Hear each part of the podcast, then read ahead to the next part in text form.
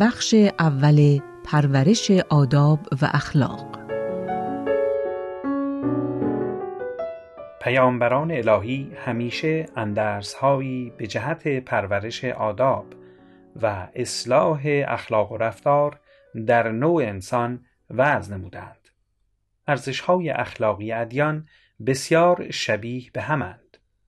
حضرت بهاءالله مؤسس آین بهایی نیز در آثار خود تأکید بسیار روی اهمیت ارزشهای اخلاقی نموده و تعالیمی به جهت پرورش اخلاق و رفتار در اشخاص وضع نموده است.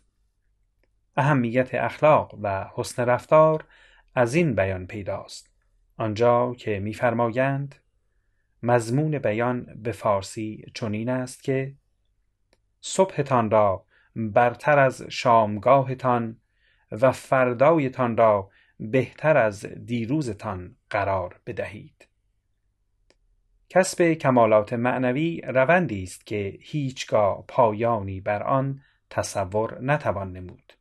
محاسبه روزانه گفتارها و کردارها بهترین ابزار برای ارزیابی روند مزبور است.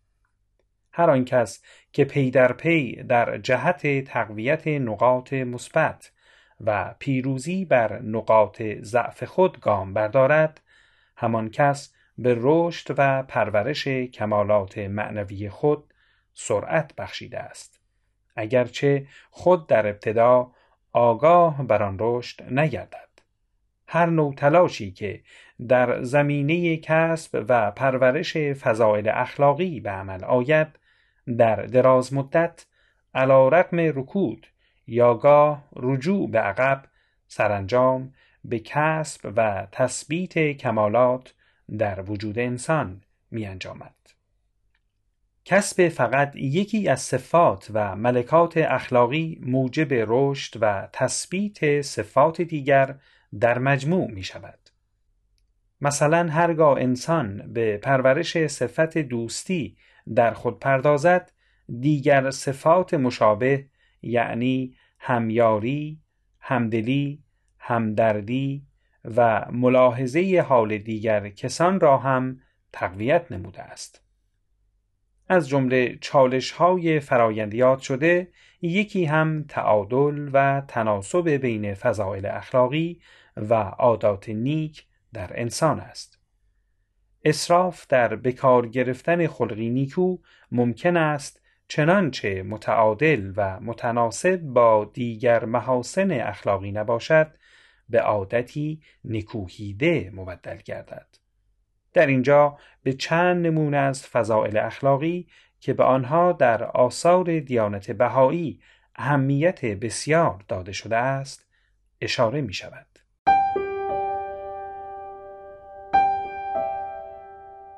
صداقت و امانت صداقت و امانت دو صفت بنیادینند که صفات و ملکات دیگر مثل خلوص نیت و محبت راستین انصاف و عدالت بر آنها بنا می شوند.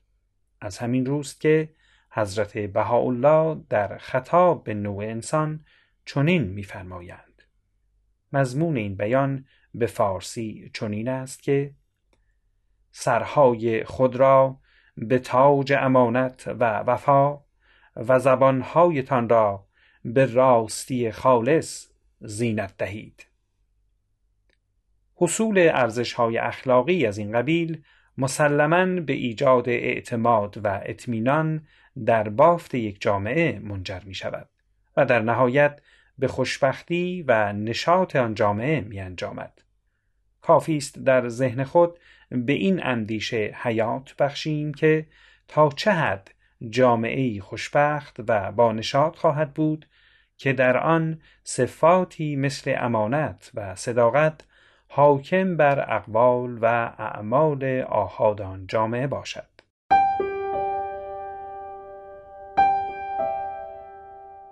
رعایت ادب حضرت بهاءالله می‌فرمایند مضمون بیان به فارسی چنین است که وجود خودتان را به راستی و ادب زینت دهید. بنیانگذار آین بهایی در آثار خود به ادب اهمیت بسیار داده و بر آن سید اخلاق نام نهاده است. چنانچه انسان با صفاتی چون ادب و محبت که صادقانه باشند و از دل برایند به پیکار بیگانگی و نفرت رود مسلما بر آنها فائق آید. ادب و صداقت لازم و ملزوم یکدیگرند و یکی بدون دیگری مؤثر نخواهد افتاد.